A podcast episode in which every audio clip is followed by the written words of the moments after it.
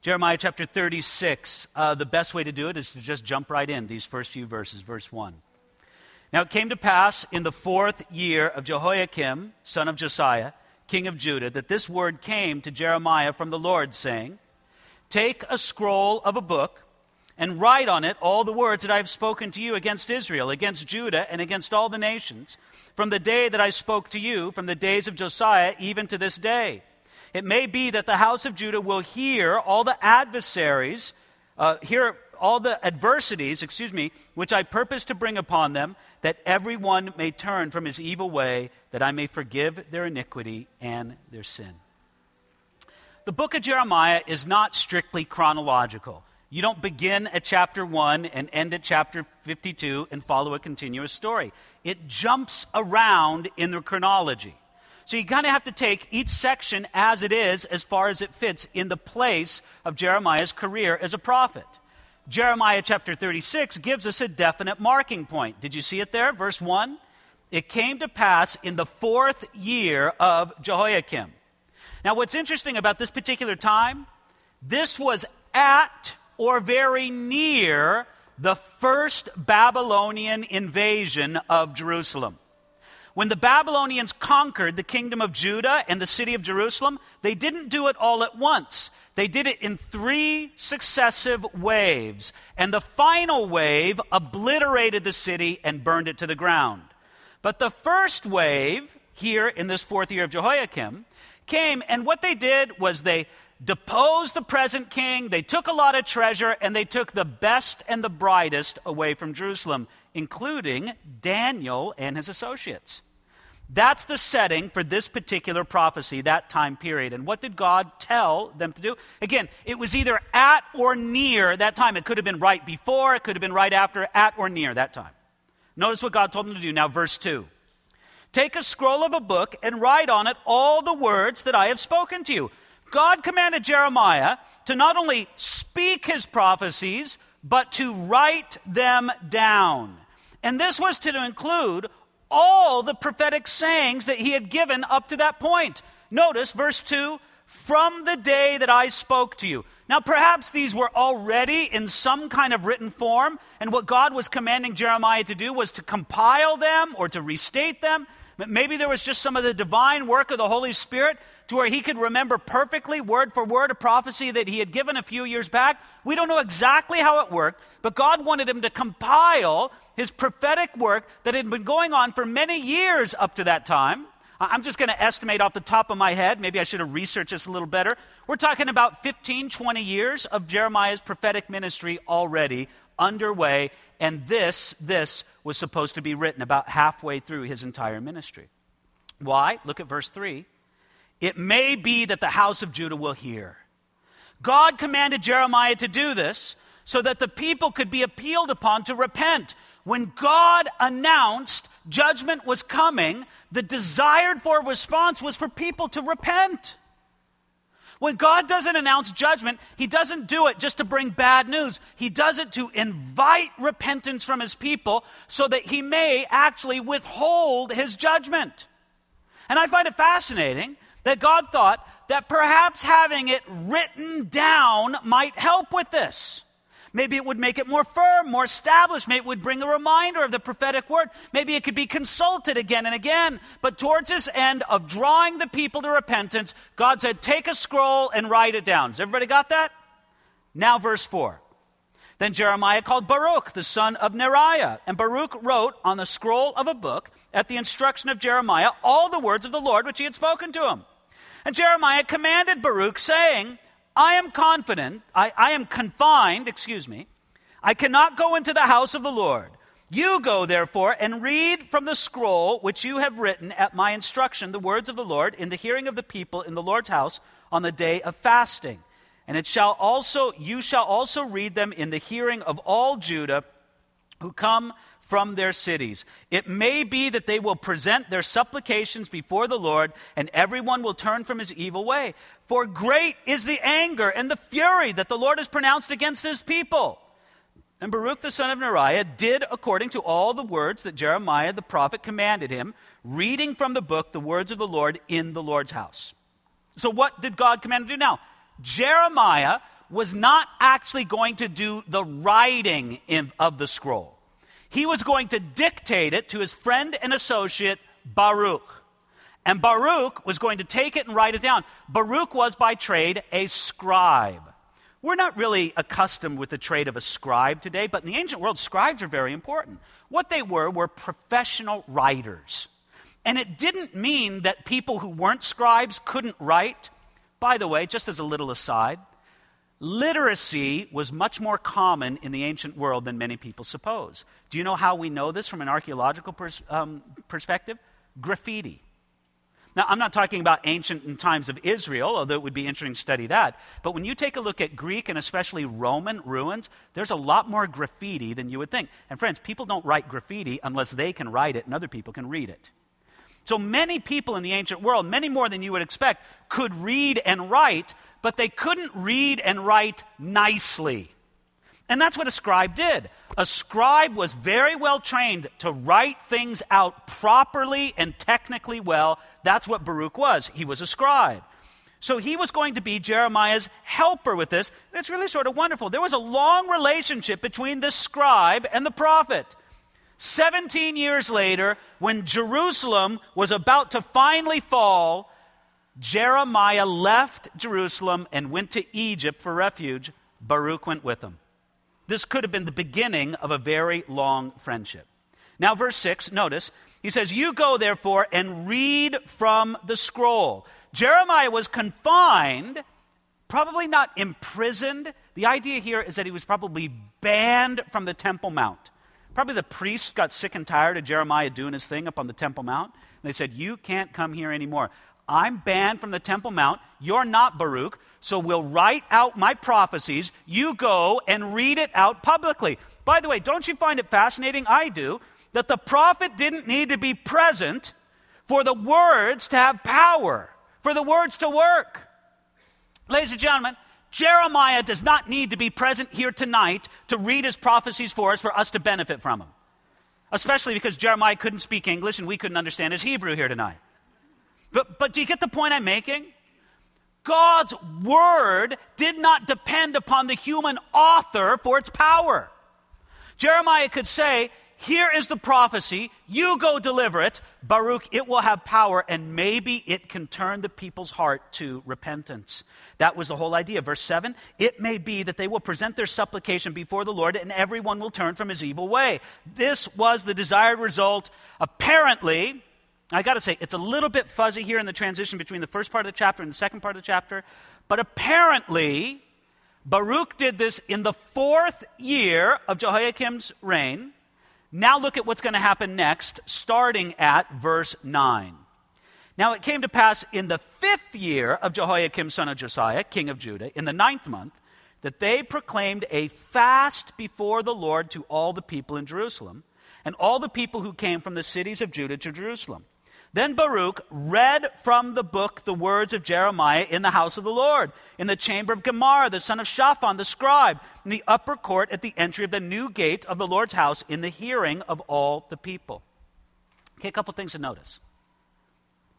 In the fourth year, they wrote out a scroll. He was commanded to read it. Apparently, he did it. Now we have this done in the fifth year. Some people think that this is actually the same occasion, and it was actually much later that Baruch did it.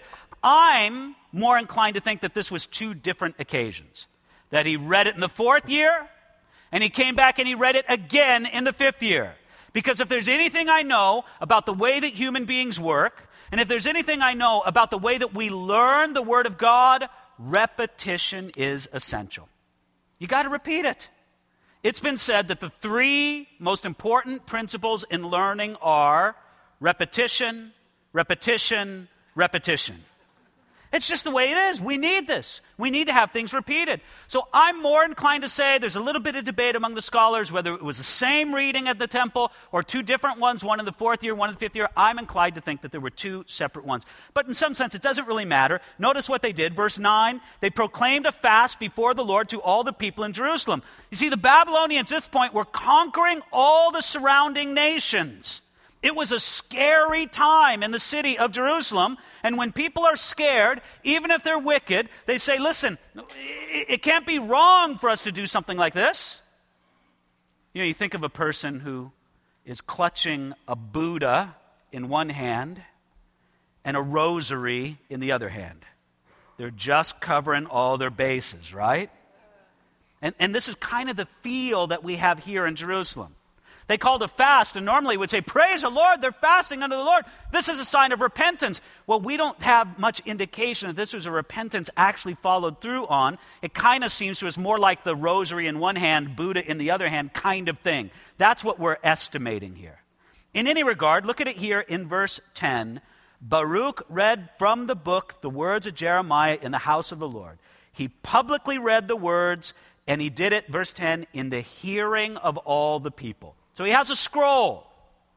If I was better prepared tonight, I would have something like a scroll here, you know, a paper that's rolled up, and they would roll it out from side to side, uh, from one side to the other side, and they would unroll it, and it would be written in columns up and down on the scroll. You wouldn't read a scroll like this. We, we get this from watching old movies where the guy goes, Hear ye, hear ye, and it's kind of a top and bottom scroll. It wasn't like that.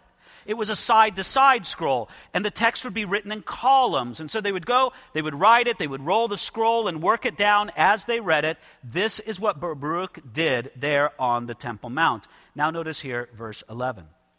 When Micaiah, the son of Gemariah, the son of Shaphan, heard all the words of the Lord from the book, then he went down to the king's house into the scribe's chamber.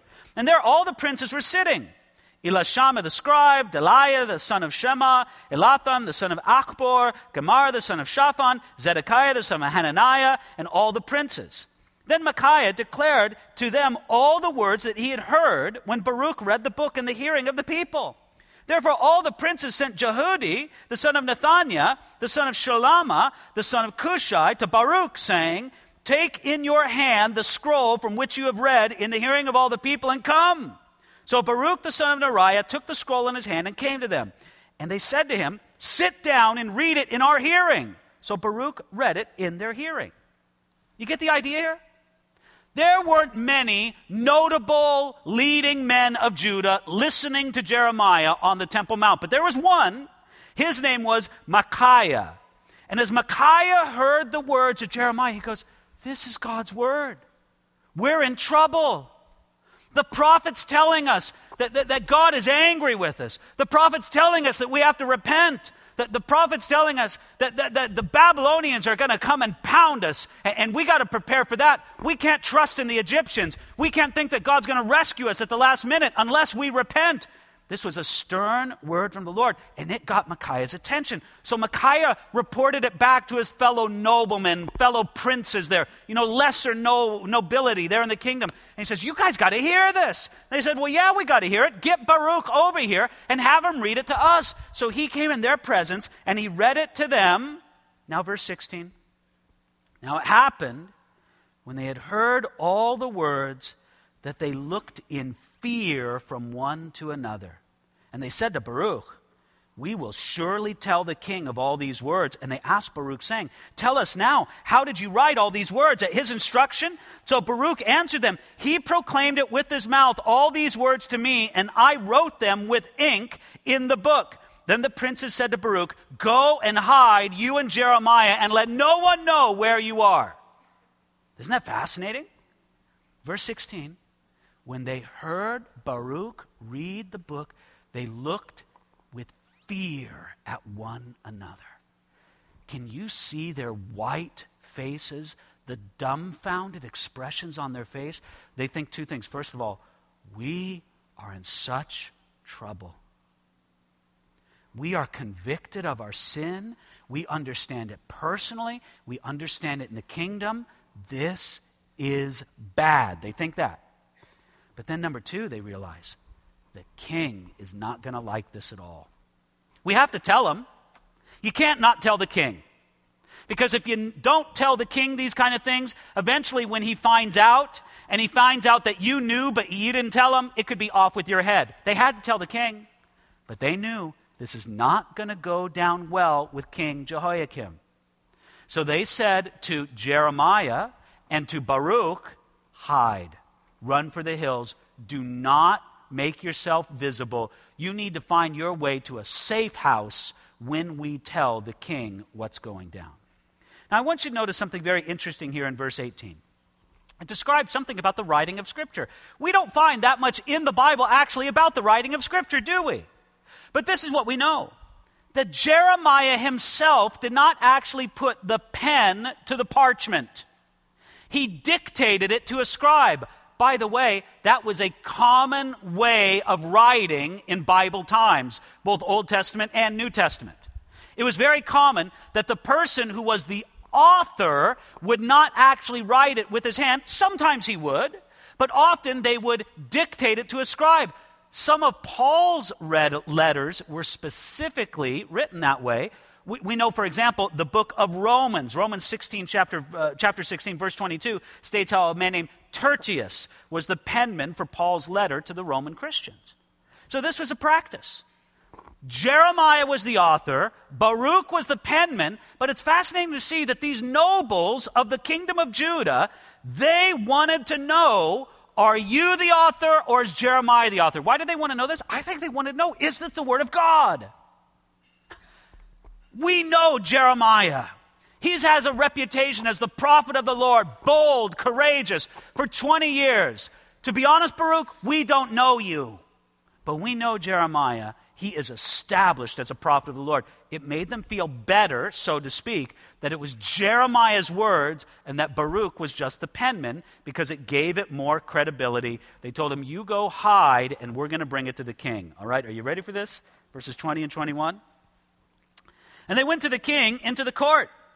But they stored the scroll in the chamber of Elishama the scribe and told all the words in the hearing of the king. So the king sent Jehudi to bring the scroll, and he took it from Elishama the scribe's chamber. And Jehudi read it in the hearing of the king, in the hearing of all the princes who stood beside the king. Do you have that scene in your mind? First, they say, let's tell the king about it, but without bringing the scroll. We'll hide the scroll. So they come and they say, uh, King Jehoiakim, we got to tell you about this guy, Jeremiah, and a scroll that he wrote, and what he's been saying through his messenger Baruch up on the Temple Mount. And they explain it all.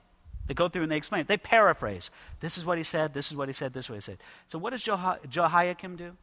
Strokes his chin and he goes, You said there was a scroll, didn't you? I don't see the scroll. Where's the scroll? The guys look at each other nervously. Um, we can get it if you really want. Yeah, I want it. Go get it. So he gets it, and he says, I want you to read it before me right here, right now. I don't want an explanation. I don't want to paraphrase. I want to hear it word for word right now. You ready for what happens? Verse 22. You got to picture this. Let the movie run in your mind. Ready? Now the king was sitting in the winter house in the ninth month with a fire burning on the hearth before him. And it happened when Jehudi had read the three or four columns, that the king cut it with the scribe's knife and cast it into the fire which was on the hearth, until all the scroll was consumed in the fire that was on the hearth. Yet they were not afraid, nor did they tear their garments, the king or any of the servants who had heard these words. Nevertheless, Elnathan, Delaiah, and Gemariah implored the king not to burn the scroll, but he would not listen to them. And the king commanded Jerahmeel, the king's son, Seraiah, the son of Azriel, and Shelemiah, the son of Abdeel, to seize Baruch and the scribe, Baruch the scribe, and Jeremiah the prophet, but the Lord hid them. Did you just did you just read what I read? Go back here to verse 22. Do you have the scene firmly in your mind? There he is in the winter house. It's the ninth month, so it's December. The, um, the weather in Jerusalem can be a lot like the weather here in California. December can be cool. It's probably not freezing cold. Occasionally, because Jerusalem is up high, you'll get some snow, but it can be cool. So there they are. They're in a probably a warmer room or section of the palace. The implication is not that it was a separate palace, but a section in the palace, probably a floor that they used in the winter. There they are. You got the nice little thing burning there in the center of the room, right? And, and the king says, Oh, good, good. Yehudi, read the scroll. Would you read the scroll for me? And he reads a column or two or three. And they say, Oh, Yehudi, would you just stop just for a moment here? Just pause. Uh, can you hand me that scribe's knife? Now, scribes in those days would use a knife. It was a very sharp, small knife, and it was used for sharpening the reed that you would use to dip in ink and write on the parchment. But you would also have to make little trims to the parchment here and there. I mean, it was like made of leather or papyrus. So a scribe would have a small knife. And what did King Jehoiakim do? He said, Would you pause just for a moment, Jehudi? He went over to the scroll and he would cut off the last two or three columns that he just read. Excuse me here, let me just cut this. He cuts it and then he puts it in the fire and burns it.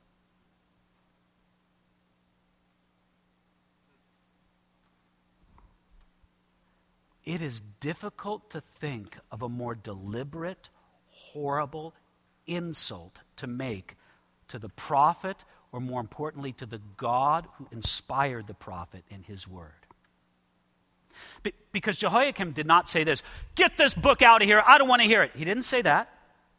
Nor did he say, give me that scroll and just throw it into the Father. No, slowly, deliberately, methodically, to gain full attention and to drag it out as long as possible, he kept cutting and burning, cutting and burning, cutting and burning. How long do you think it went on? Half hour? 45 minutes? Everybody's just standing around watching. He cuts and he burns. He cuts and he burns. Notice there, verse 23 the king cut it with the scribe's knife. Ladies and gentlemen, when Jehoiakim wanted to show his spite for the word of God, the first thing he did was cut it. Before he burned it, he cut it. And people have not stopped cutting the word of God to this very day. Today, and I'm not saying it's only today, it's been throughout history, but it's certainly present today, maybe more than before. But today, there are people who want to cut the Bible. They want to decide this is true and this is false. This really happened, this didn't happen. I, I know it says that there was an Adam and Eve, but there wasn't really an Adam and Eve. I know it says that Jesus walked on water, but he didn't really walk on water. I know it says this, but it didn't really happen. What are they doing? Just like Jehoiakim, they're getting out their knife and they're saying, Let me cut. Some people want to decide what teaching from the Bible should be for our present age and what they believe we have progressed beyond. Oh, yeah, look, I know that the Bible teaches this about sexual morality. I know the Bible teaches this uh, about uh, the way we should live. I know the Bible teaches this about homosexuality. Man, that's for it. We have progressed beyond it. Cut it. There are people who, in our present age, they want to cut out the biblical authors and cut up the book so completely that the biblical authors have no connection or harmony between them. And so they say things like, and an esteemed professor, Professor Emeritus at Westmont College, who rightfully is an esteemed man, I, don't know the man personally, but everything I've heard of him, he has a wonderful reputation in the community, a godly, wonderful man. He says that, I'm talking about Dr. Robert Gundry at Westmont College. He says that Matthew teaches that Peter was an apostate going to perdition. And if you try to say, well, no, but, but look, Luke and, and Mark and John explain it differently. He goes, No, no, no, you can't harmonize those. You have to take just what Matthew writes, and, and you, can't, you can't let the other gospels inform it. Is this not cutting up the Word of God? Is this not saying you got to cut out Matthew and pretend it has nothing to do with Luke or John or Mark? That scribe's pen is still sharp. That scribe's pen is still sharp when people say, let's cut out the part of the gifts and the work of the Holy Spirit. Let's cut out the part of repentance in the Word of God today. Let's cut out the part about this. Let's cut out the part about that. Friends, people don't burn the Word of God, until they cut it up first. But then look at what he did. Verse 23, I'll read it to you again. The king cut it with the scribe's knife and cast it into the fire. Again, let me emphasize he took the sections that he cut, he did it methodically, he did it repeatedly, and he put them into the fire that heated the room. C- can you smell the burning? We don't know if it was a, a, a, a scroll made of papyrus or leather. I, I want to think it was made of leather because think of how it would have smelled in that room. Think of how it would have flamed up if it was. Perfect. This wasn't just something to, to see, this was a little show here. And he did it again and again until the entire scroll had been worked through. This was a deliberate and a dramatic way to insult and to reject the prophet and the God whom the prophet represented. Jehoiakim hoped to burn and destroy the word and the prophet and his God. Now, I wonder if Jehoiakim thought this. Pure speculation, but I'll just wonder on it. Jehoiakim thought something like this These aren't the words of God, these are the words of Jeremiah. I see Jeremiah's personality all over this. These can't be the words of God. Ladies and gentlemen, when God gave us His word, He used the personality of the human authors. You see the personality of Jeremiah. You see the personality of the Apostle John. You see the personality of Isaiah, of David, on and on. I could just keep listing biblical authors, but you get it. No, no, no. Just because God used a human author and their personality, when He brought us His word, He supernaturally governed those people and gave them a unique gift. He gave them the gift to perfectly understand His word and relate it to people today and for eternity. They were Jeremiah's words, but they were also God's words. And God was big enough to work through the words of Jeremiah. Now, the other thing that this shows us King Jehoiakim was afraid of God's words. I mean, why didn't he just ignore it? Why didn't he just say, man, I got other things to do? Why didn't he just, just usher them out of the room? No, he didn't only hold the Word of God in contempt and he couldn't bear to simply ignore it. No, he hoped to destroy the power of the Word of God by destroying the scroll. And let me tell you, it was not going to work. Because his blasphemous and ignorant act failed to see the difference between the living, eternal Word of God and the media for that Word. I got a Bible here. It's kind of a nice Bible. It was given to me as a gift. Nice Bible. If, God forbid, somebody would burn this Bible, it wouldn't destroy the Word of God. It would destroy the ink on these pages, but the Word of God stands forever. You can't destroy the Word of God by burning the thing that it's written upon. Because this is what the Bible says it says that the grass withers, the flower fades, but the Word of our God stands forever. If it is the Word of God, it can't be destroyed. Give it your best shot, Jehoiakim. God's Word is going to stand forever. In the year 300 AD, the Roman Emperor Diocletian ordered every Bible burned, and they destroyed thousands of Bibles and scripture portions all over the Roman Empire. Because the Roman Emperor directly d- decreed in one of the worst persecutions that Christians in the Roman Empire ever suffered, he said, I want every Bible burned, every piece of scripture, I want it destroyed. You know what happened? Diocletian died, and the next Roman emperor said, Let's present 50 complete Bibles at government expense. Diocletian, you lost, the Word of God won.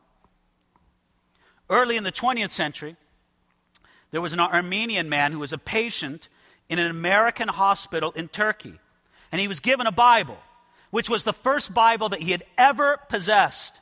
And when he left the hospital, he very proudly took that Bible back to his village and he showed it to his friends a Muslim teacher snatched the Bible from him, tore it up in pieces. You know, he tore the binding, you know, just like you would tear the uh, binding, right like that. And he threw the pages in the street.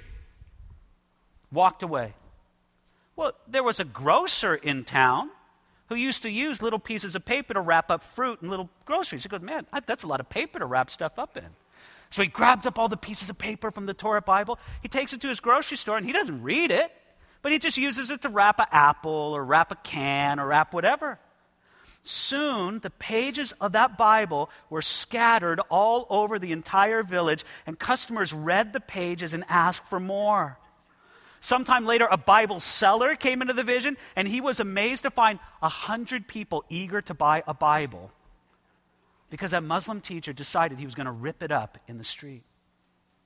Or I could give you an even better story that I heard or read actually from Ravi Zacharias. He tells a story of a Vietnamese Christian named Hien Pham, who was his interpreter. And Hien being a Christian and a translator, not only for missionaries, but also a translator for the American military forces, he was arrested when South Vietnam fell to the communists. Now, when he was in that prison camp, his faith was really shaken by the terrible conditions, by the social pressure, and the heavy propaganda placed upon him. And even though he went in there a Christian, his faith was shaken. And he decided one night, it's a lie. It's all a lie. I can't believe this anymore. God, I am never again going to pray. I'm never again going to seek Jesus. I'm done with this. He decided that one night in his prison cell. The next day, they gave him the worst job in the entire camp. He was given the job of cleaning out the latrines. And he was commanded to, kill, uh, to clean out a tin can that was overflowing with toilet paper and his eye caught what appeared to be English writing on one of the pieces of toilet paper. So he quickly grabbed it and put it in his pocket. Later off, he cleaned it off. And that night, when everybody else in his little barracks had gone to sleep, he took it out, and by the faintest light he could imagine, he read it. Because he could read English, being a translator. It was Romans chapter 8. And he read the words All things work together for, those, for good to those who love God and are the called according to his purpose. He read the words, For I am persuaded that nothing shall be able to separate us from the love of God which is in Christ Jesus our Lord. The man began to cry, knowing that this was God's word for him, having decided just the previous night that he was going to completely give up on God.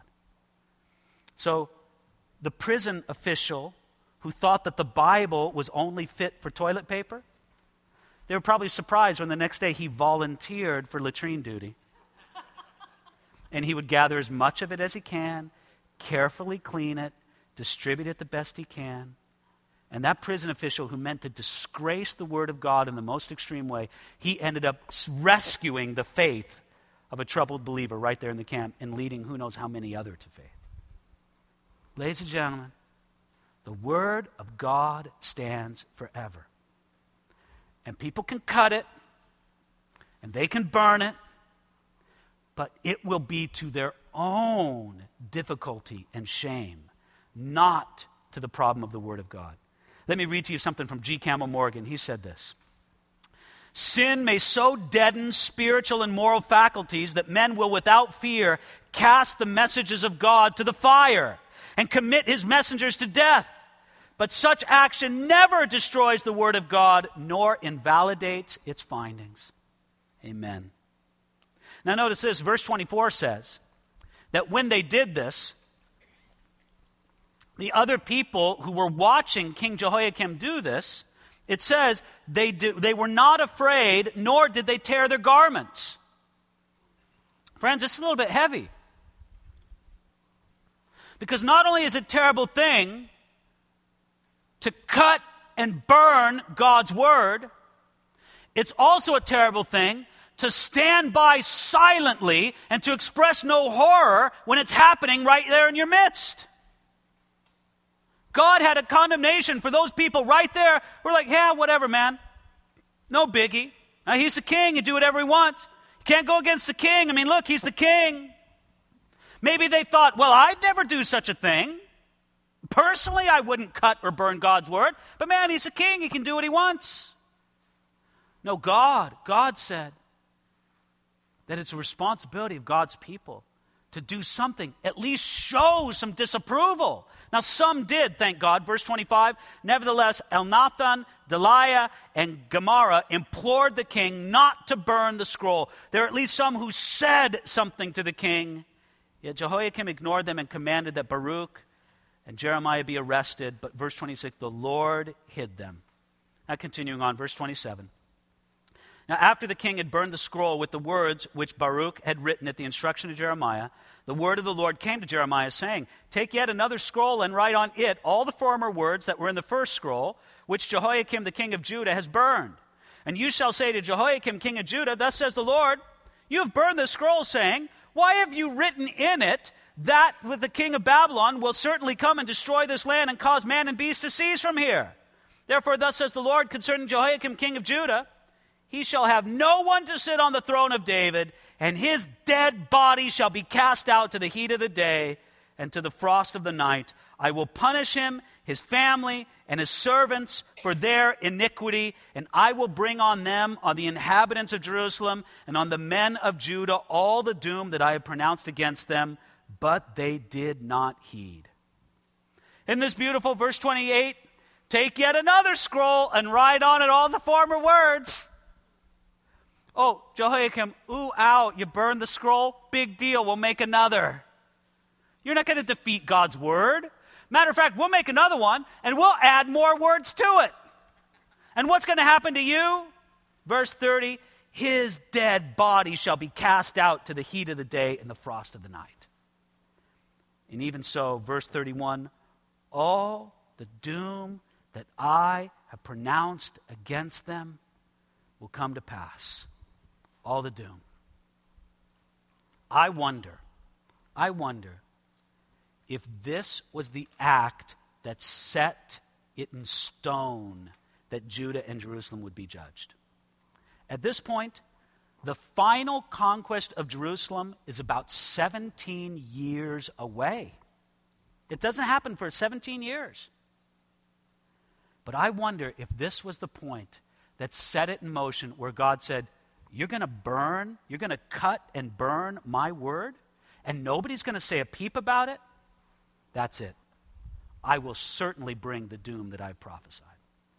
Verse 32 Then Jeremiah took another scroll and gave it to Baruch the scribe, the son of Neriah, who wrote on it at the instruction of Jeremiah all the words of the book which Jehoiakim the king of Judah had burned in the fire. And besides, there were added to them many similar words. Are you going to burn my scroll? I'm going to make another scroll, a bigger scroll. That's how God works. Now, chapter 37. This happened some 15 years after the events of the previous chapter, verse 1. Now, King Zedekiah, the son of Josiah, reigned instead of Coniah, the son of Jehoiakim, whom Nebuchadnezzar, king of Babylon, made king in the land of Judah. But neither he nor his servants nor the people of the land gave heed to the words of the Lord which he spoke by the prophet Jeremiah. Now, notice this. Verse 1 says that Nebuchadnezzar, king of Babylon, made Zedekiah king. When Nebuchadnezzar came, he saw that Jeconiah, or sometimes called Coniah, was being unfaithful. He deposed him right away, and he put in place a puppet king, Zedekiah, who was a descendant of the previous king, Josiah. Going on now, verse 3. And Zedekiah the king sent Jehucal, the son of Shelemiah. Can somebody give me a little bit of a break with the names this chapter? Good heavens. Man. Uh, uh, keep going here, verse 3. And Zephaniah, the son of Maaseiah, the priest, to the prophet Jeremiah, saying, Pray now to the Lord our God for us. Now Jeremiah was coming and going among the people, for they had not yet put him in prison. Then Pharaoh's army came up from Egypt, and when the Chaldeans who were besieging Jerusalem heard news of them, they departed from Jerusalem. We talked about this last week. But notice what happens here. Before the Egyptians came against the Babylonians, while the Babylonians were surrounding the city, what happens in verse 3? Notice what King Zedekiah says to Jeremiah Pray now to the Lord our God for us. Oh, please, Jeremiah, I haven't served God or honored him my whole life, but the Babylonians are surrounding the city now. I've never been a religious man. I haven't honored Yahweh, the God of Israel. But would you please pray for us? pray for us because we're hurting, we're in trouble, we're going down. Now, I don't know what Jeremiah said to him. It doesn't really say, does it? But this is what it says happens next. The Egyptians came up from the south to engage the Babylonians in battle. The Babylonians said, We got to break off the siege of Jerusalem. They went down to meet the Egyptians in battle. And so the siege was broken. Everybody said, Praise the Lord, we're delivered. We talked about this last week. The siege was broken, and they thought they were delivered. But look at the news here, verse 6. Then the word of the Lord came to the prophet Jeremiah, saying, Thus says the Lord, the God of Israel, Thus you shall say to the king of Judah, who sent you to me to inquire of me, Behold, Pharaoh's army, which has come up to help you, will return to Egypt to their own land. The Chaldeans shall come back and fight against the city and take it and burn it with fire. Thus says the Lord, Do not deceive yourselves, saying, The Chaldeans will surely depart from us, for they will not depart for though you had defeated the whole army of the Chaldeans who fight against you, and there remain only wounded men among them, they would rise up, every man in his tent, and burn the city with fire. Uh, here's the story uh, Zedekiah, yeah, the Babylonian army left, the siege is broken. Here's the bad news they're coming back. The Egyptians are not going to fight against them. Matter of fact, the Egyptians did not fight against them. When the Babylonians assembled in battle against the Egyptians, Pharaoh said, Check, please. He went home. He didn't even engage the Babylonians in battle. The Babylonians said, Back to Jerusalem. Let's finish off this siege. What Jeremiah said to Zedekiah was basically this It's going to happen. Don't be fooled by the fact that this siege was broken for a few weeks. The Babylonians are coming back, and it is so certain that they will conquer Jerusalem. Look at the way that they stated there in verse 10. If there remained only wounded men among them, they would rise up and conquer the city. Zedekiah, I don't care if, if the whole Babylonian army was wounded and sick and impaired, they would conquer the city. God is so committed to bringing this judgment upon Jerusalem. Continuing on now, verse 11. And it happened when the army of the Chaldeans left the siege of the Jerusalem for fear of Pharaoh's army that Jeremiah went out of Jerusalem to go into the land of Benjamin to claim his property there among the people. And when he was in the gate of Benjamin, a captain of the guard was there whose name was Irijah, the son of Shelemiah, the son of Hananiah, and he sees Jeremiah the prophet saying, You are defecting to the Chaldeans. Then Jeremiah said, False, I am not defecting to the Chaldeans. But he did not listen to him. So Irijah seized Jeremiah and brought him to the princes. Therefore, the princes were angry with Jeremiah, and they struck him and put him in the prison in the house of Jonathan the scribe, for they had made that prison. The siege is broken, at least for a few weeks. Jeremiah says, Hey, a couple chapters ago, I bought a piece of property. Remember the property purchased from prison? He said, I, I should go take a look at it. So he goes out and he's going to go to his village of Anathoth, that's just not far from Jerusalem. He goes out, and as he's going out, he gets arrested for being a defector to the Babylonians, to the Chaldeans. Now, friends, I want you to understand this is not as crazy as it might seem. Jeremiah had urged other people to desert to the Babylonians. Jeremiah had been crushing the morale of the people of Jerusalem. Anybody who was committed to fight, because you're going to lose. Surrender now to the Babylonians. It was a message of certain victory for the Babylonians. You could see where they would think that he was a traitor. So, what did they do? Verse 15 they struck him, they beat him, and they put him in the, prison, in the prison. Verse 16 When Jeremiah entered the dungeon and the cells, and Jeremiah had remained there many days, then Zedekiah the king sent and took him out the king asked him secretly in his house and said, Is there any word from the Lord? Jeremiah said, There is. Then he said, You shall be delivered into the hand of the Babylonians. Oh, what a scene. I'd pay money to see this. Jeremiah is there in a prison. And as we're going to find out, this was a pretty wretched dungeon. A wretched dungeon that Jeremiah thought, if I stay here much longer, I'm not going to live. Disease, filth, malnutrition, who knows what else. Maybe scary other prisoners, I don't know what it was. But Jeremiah said, I'm not lasting long in here. Then one day a guard comes and says, Jeremiah, come here. The king wants to see you. Jeremiah's saying, Oh man, it's off with my head.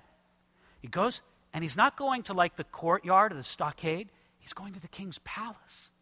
He goes to the king's palace. They clean him up a little bit, obviously. They take him in, they sit him down in the room. The king comes in, tells all his assistants, Leave the room, leave the room. Me and Jeremiah, just us. They kind of nervously leave the room. Do you want to leave the king alone with a crazy prophet? The king leans in to Jeremiah and he asked him secretly. Did you see that in verse 17? The king asked him secretly, Is there any word from the Lord? Jeremiah says, Yeah, you know, king, it's really funny. I got a word from the Lord for you. Verse 17 You shall be delivered into the hand of the king of Babylon. King, I got a word for you. It's exactly everything I've been saying for the last 30 years. There's nothing new. You want a secret revelation? Here's a secret revelation. I could show you it written on a scroll. Here it is, King. You thought that God had some privileged, unique word for you? No, here's the word. Go back to what was written. Zedekiah made the mistake of thinking that there was a secret word for him from God different from what had already been revealed in God's word, even his written word from Jeremiah. The secret word was completely consistent with the written word.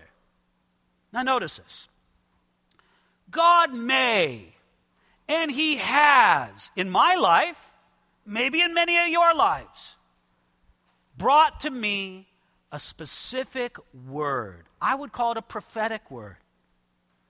God gave me a word of prophecy about my life, about something in the future. But you know what's interesting? These, like, pivotal words that God spoke to me, they never came when I was seeking a secret word from God. I would say this I'm still thinking this through in my mind, but let me just say it in general. Don't seek a secret word from God. He may bring you a personal word. God is fully capable of doing that. He's done it in my life, and He may do it in yours. He's fully capable of doing it. Praise the Lord for that. Praise God for that work of the Holy Spirit. But if you're going to seek a word from God, open the book. Don't seek it in a strange way. Now, I think that when you open the book, God will speak to you. And maybe if you need a spontaneous, specific, prophetic word for your life, God knows how to deliver it to you. He knows exactly what to do. But I just find it fascinating. When Zedekiah was seeking a secret word, Jeremiah told him what he had already known. Verse 18. Moreover, Jeremiah said to King Zedekiah, What offense have I committed against you against your servants or against this people that you have put me in prison? Where now are your prophets who prophesied to you, saying, The king of Babylon will not come against you or against this land? Therefore, please hear now, O my lord the king. Please let my petition be accepted before you, and do not make me return to the house of Jonathan the scribe, lest I die there.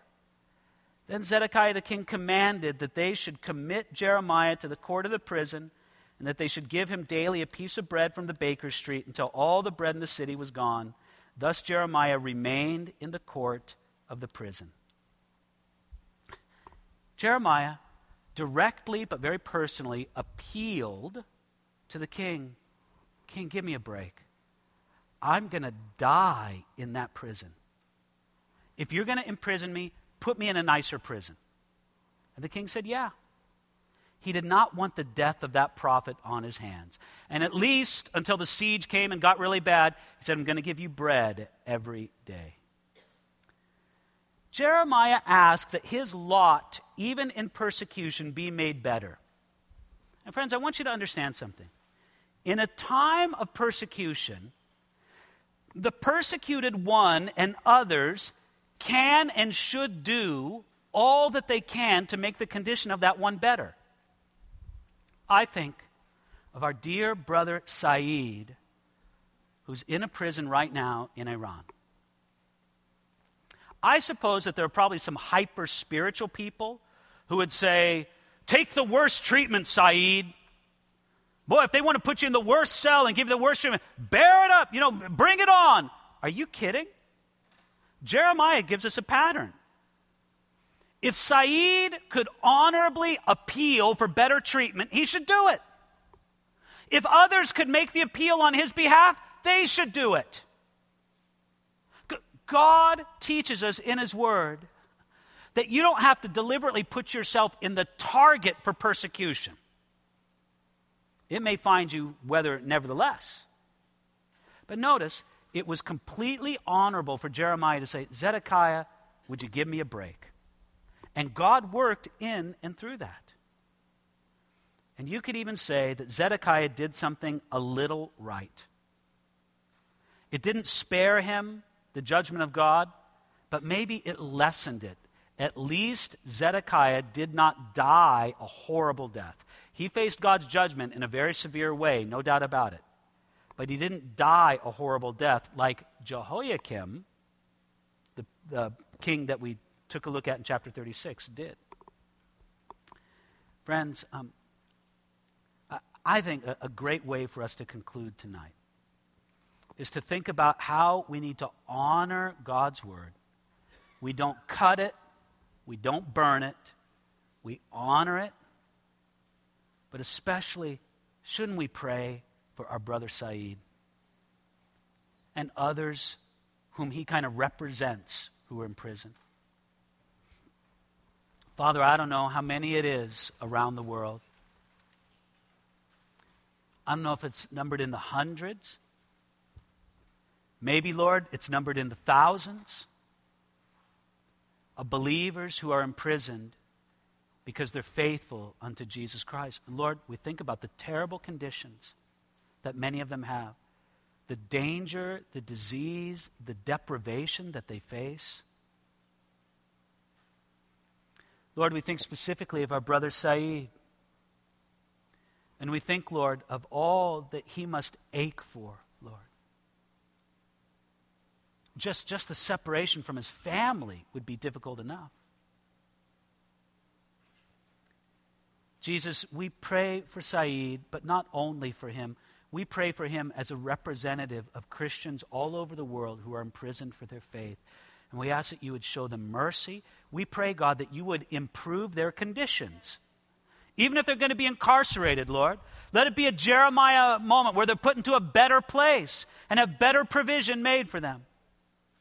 But beyond that, Lord, we pray, let them be freed. Let them be spared this. And strengthen them. And Lord, if you're going to have them in those prisons, let them be powerhouses of your work there and lead many to faith.